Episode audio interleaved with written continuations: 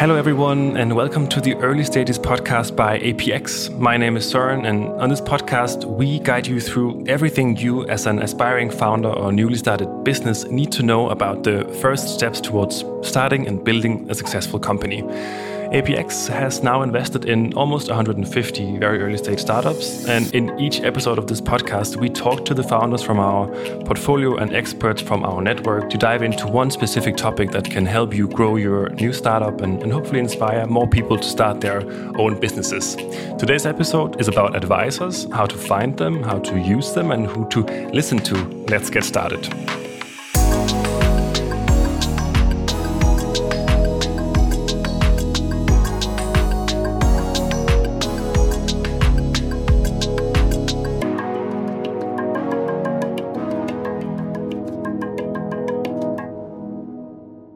As exciting as uh, they can be, the very early stages of starting a business can be a bit lonely. You and your small team are pushing the idea with the right people. You know a lot from your market research and your experience, but obviously you can't know everything. And that's why every founder eventually needs some kind of advice from people who have experience with your industry. And here's the good news there is an ocean of people out there with uh, genuine interest in helping your startup succeed. But the bad news, you have to navigate that ocean and find out who do you listen to and who do you ignore. So, how do you do that? And how do you work with advisors on a frequent basis? On today's episode, we are joined by uh, three founders and one executive advisor for one of these founders. First off, we have Anna Nazarova and Elena Engel, co founders of Marq, an e learning language app. Welcome, both of you, calling in from Indonesia and Cyprus today. Could you tell us a little bit about your company first? Hello, it's very nice to meet you. Thanks for inviting us for this podcast. it's a great pleasure. Uh, so, what we do is uh, we have an e learning app uh, that allows refugees, immigrants, and basically everybody who is interested in learning a new language to do it with the help of the app uh, in the form of a chat. Great. And secondly, we have Esranur Kaygin, or Esra as I will call you today, Esra, founder and CEO of Hirize, uh, building an AI tool to automate the early stages of hiring processes. Welcome, Esra, calling in from Istanbul today. Hi, Søren. Um, well, thank you for having us. We are also joined by one of your uh, advisors, Jer Langhans, uh, who's an executive advisor for Hirize. Welcome, Jer. We'll get into how you work specifically with Hirize, but could you first say a little bit more about what our listeners should know about uh, you? Yeah, definitely. Well, thanks for having me. I'm excited to be here. Uh, we're from all over the world, apparently, on this call, and I get to represent uh, the West Coast of the United States, which is super exciting. And uh, yeah, I've uh, almost 20 years in talent acquisition, including four different HR tech uh, startup exits and some corporate experience with Starbucks and Expedia. And I'm just excited to be here and, and talk about how advisors help startups. That's great. And yeah, as you mentioned, we were actually calling in from five different places today. So we have Esra calling in from Istanbul and myself from Berlin. So it's good that this can all uh, work out. And Jared, we'll get back to how you work with Hirize in a second. But I'd like to start with you, Anna and Elena. For, for those listening who are not familiar with the concept of working with um, advisors as a startup, could you first tell us why do you think this can be valuable? Let's start with you, Elena. First of all, I think the main idea of working with the advisors for us, for example, as first time founders, is that of course, like you can have a team of um, people who have all their own responsibilities, but there will always be spots, blind spots, let's call it like this, where you do not have expertise or lack it a little bit. And uh, having someone uh, helping you from the side who could look like at your uh, work at your project from the outside, it's extremely important. And Elena, maybe you can tell us a little bit about what kind of advices do you currently work with uh, at Marq? Yeah, so uh, for us, um, the main um, gap that we had was uh, marketing, because in our team we have four co-founders who are all responsible for the uh, like field, and we have product, we have design, we have development and methodology. But marketing is something that we knew not enough to build to, like to build a successful product uh, and uh, that's what uh, was our first goal to look for. Uh, and I, I, can say that we've done a big and a long path on the way of finding a good advisor that would be suitable and most relevant for us. Our first uh, potential advisor was not a very successful experience because we found uh, an ex CMO of our competitor who's super big in the market, and we worked with her not for the share but for the money in format of consultations. And we had like about two meetings that helped us like to realize and to understand the first steps that we have to do in the industry. But um, after these two sessions, uh, it became clear that all that she could and all that she wanted, she told us, and uh, there was no longer uh, interest and uh, any sense in working from both sides. And uh, we've uh, done a series of meetings with various advisors, starting from um, big names in the industry to some, um, let's say, friends of friends or volunteering advisors who found our post and said, "Okay, we see that you need help. We can do this.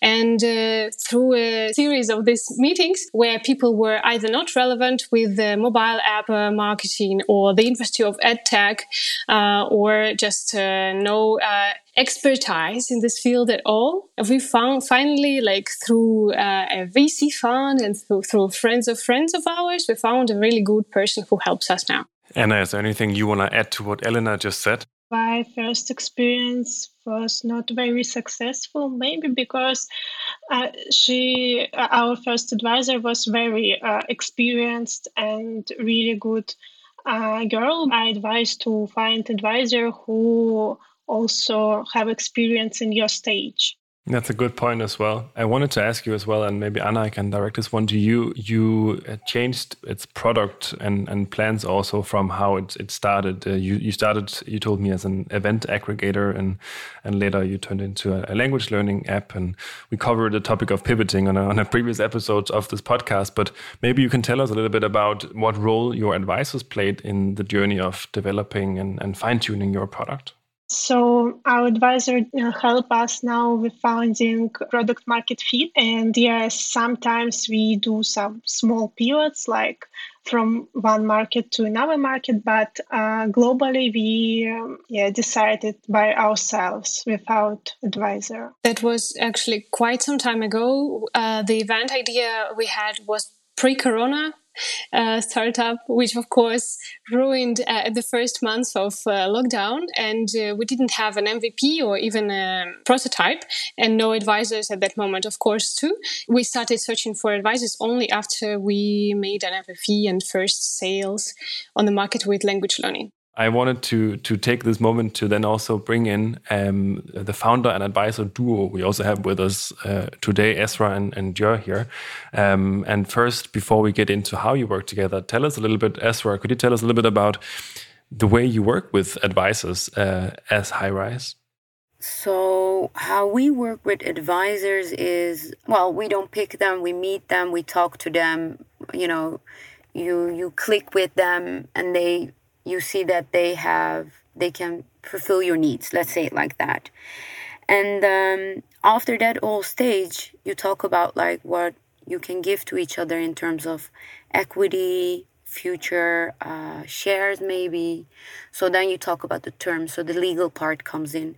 They stay with you for a certain time. Let's say you're in growth stage or you're in the stage where you're just launching your beta. So every stage of your startups need different kind of uh, advisors. So that's why we keep our advisory contracts within one to two years. So the advisory agreements are par- parallel to that. Um, and they can vest their shares. So there are terms connected to the shares that they can vest. If you guys don't know what vesting means, it just means that by offering the service that you promised, you gain your shares. So you don't get equity or money, you get your shares. It's a legal term. So that's what we call it vesting. I think most startup founders know what it's about. mm. how, how many advisors do you work with right now, just to give our listeners an idea? We have in total three advisors. So the last one, the third one, we're just onboarding him. I think it's it's interesting now to maybe bring in uh, bring in Jer and, and and hear a little bit about how the two of you became a fit. Uh, Jerry, I know you've been working with Esra and Hirize for five, six months. Take us a little bit about what led you two to match as a founder advisor duo. Yeah, totally. So we we knew each other previously, um, and, and Esra can tell our origin story. But we met years ago. Um, and kept in touch, of course, both being in the industry. And then recently, she was just sharing, uh, towards the end of last year, I believe, she started talking about this new HR tech startup idea. And I think really the first couple of conversations were just as sort of friends and colleagues, um, and just you know, she was asking my opinion. And the more I started talking to her, the more I got excited. And I think, you know, after a couple conversations, we both kind of approached each other and said, hey, maybe this could be more formal. And so it was a nat- it felt very natural uh, to join up with her. Esra, this is your chance to tell a complete opposite uh, story. Obviously, no. Could you could you share a little bit about what led, from your founder perspective, what led you to find uh, a good fit in in Jer? He was the first person I reached out to after I was like, okay, I'm gonna do Hirize. This is it. Mainly because we're focusing on the U.S. market. Jerry's in the U.S., so he's he was like, you know, the U.S. voice for me. And after that, especially because we know each other and we're like good friends then it makes it makes it so much easier to uh, to say like okay let's let's turn this into an advisory thing because the communication is very different of course when i when i come up with something that is not so great he just calls me out yeah, I like to call it brutal, honest feedback, right? If you can provide brutal, honest feedback based on your experience and your your wisdom, that's that's the best thing you can provide a founder as an advisor is just be brutally honest with your feedback both things you love and things you hate and the reasons why uh, but when you're just kind of squishy in between going along for the ride kind of agreeable with everything fungible on most things like that's not helpful you need to really be extreme i think sometimes I definitely agree with that, by the way. Especially when you're a startup founder, you get to hear like brutal honesty a lot, you get rejected a lot. So we got quite thick skin. We can take it, you know? You also have to develop a relationship. I can uh, hear clearly, and, and that makes a lot of sense, right? I want to dig a bit into this notion of um, like figuring out what to listen to and what not to listen to. And obviously, there can be reasons to believe that this is an advisor with the relevant experience and expertise, um, and as a, as a person also a, a good fit in, in terms of advising the the startup that that you're building. What can you share that new founders can learn from your experience on how how to how to find uh, quote unquote the right uh, first advisors? Let's ask you first, Esra. So, first of all, I think you should surround yourself with people that you respect a lot, but who also have a proven track record. You know, they've been there already. For example, Jer has four HR tech exits. So he probably knows a little bit more than I do. Well, maybe four times more. so that's very important. And then, of course, you need to understand that there are a lot of people, just like I told you before, there are a lot of people that we can talk to. But you need to know what you need. I think that when you move with knowledge and data, so you understand where you're going to and you measure that, it makes it so much easier to understand what to listen to, who to listen to, who not, and who to reach out to. So it's also a part of knowing yourself, knowing who you are, what kind of leadership you you know you have within your firm and then the people who match that. And you know, it's also very important to be humble. I mean like your ego sometimes when things go right can get the best of you. Helena and anna what you're hearing here from both Jer and also from from Esra? Is that all similar to how you have experienced it? Uh, does that resonate with you or how do you see this uh, like looking to get the first uh, advisors on board um, and find the right ones? I totally agree with Esra. Uh, surrounding uh, very smart uh, experienced people it's very important I would be curious to hear a little bit from from you here, Jer, from the from the advisor point of view. How do you see this? Yeah, I mean, one of the things that's unique about the companies that I've gotten a chance to advise is that a lot of it, I'm a user, right? I'm I'm like the target buyer. Um, not only care about the company and the startup, but I also care about the actual product. Maybe there's uh, an advisor out there that is a big user of the technology, um, and those are the most passionate people. And like that's that's really really valuable. So if there's a uh, person out in in the industry that you're starting up a company that is not just an executive or an investor or a founder, but they're also a user of the product. Uh, that's probably a really good person to get advice from. You have to be brutally honest, right? And I would like to ask uh, you all here as a panel, what what else would you say is is really important about the way to work together, uh, founder and and advisor? Um, give our listeners an idea of talk to each other. Um, when do you jump in? Jerry talked about being proactive and and and calling out things when they are not as they should be. But for those who are not familiar with these types of dynamics, uh, let us into the the the room where you work together. How how does it look? Yeah, I mean, I'll go first. So Esra and I talk almost every day electronically, right? So uh, we're in the the DMs all day, uh, sending messages back and forth, and that's maybe uh, more um, work than I've done at some of these other ones. Um, but if you're not willing to like weekly or monthly be available, um, again, you're probably not a great advisor if you're not available to the CEO. Yeah, I think that the point that you know where Jer and I, you know, we communicate a lot. We celebrate, you know, also our milestones. Um, we just had like the technology was done and we tested it, and it was like an amazing point for us because we were like, oh my god, we just pulled it off can you imagine? We're just doing it. Yay. So that was great. I think that that is also very important so the human part you know that you know that they're involved in your company um, next to the business part of course i think as a founder of a of a startup you are responsible for leadership of your team your advisors your investors your personal life you're the leader of all of these things so I think that's very important. But I think it's it's really interesting well the way you you kind of talk about uh, and about advisors, and more than that, uh, almost as or actually as a part of your team, which I think says something about the way you consider advisors. Because some might think an advisor is someone you can call. Uh, once in a while when you have a question, but you are actually celebrating the the small wins and, and, and talking to each other on such a daily basis that, that you're kind of you're you're you're on the same you're on the same team. Is that how I hear it correctly? Yeah, we're also friends. I mean, like that helps a lot. so uh, sometimes it's just sending memes. um, but um, that's great. But I mean, like we also have advisors that we uh, talk to once a month because that's the agreement that we have. Yeah. I mean, like I hope that one day Jared can join us as a co-founder, but I need to persuade him. She's trying to recruit me on the podcast.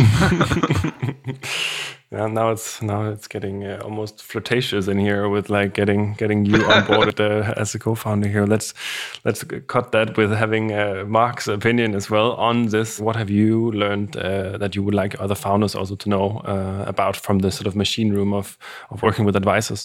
Well, I'd like to say, first of all, of course, that uh, the interest, uh, the personal interest of the advisor in uh, what you're doing and, and how to reach success and how to help you get success is extremely important. Uh, and um, what we have, for example, uh, with our advisor is that we have weekly calls where we tell something like we have a strategy discussed uh, and we uh, tell about what we have done, what um, are the results from their side, and uh, having good uh, personal relationships also is super important, as Esra said, because if you don't feel that it's your person, the chances that it's not going to work out very high. You know, I would love to say that. I mean, like we're talking about like having advisors, and it's great and amazing. It has, it comes with a cost. That's what you need to understand. If you can't find your right advisor. Don't take an advisor for the sake of having an advisor. It helps a lot in your pitch deck when you can show all these amazing names who have so many exits. It helps you a lot, you know? Especially when you're still a small team, it helps. But let's say you can't find one, then don't take one for the sake of taking one because you give away shares of a very early stage startup. That's one.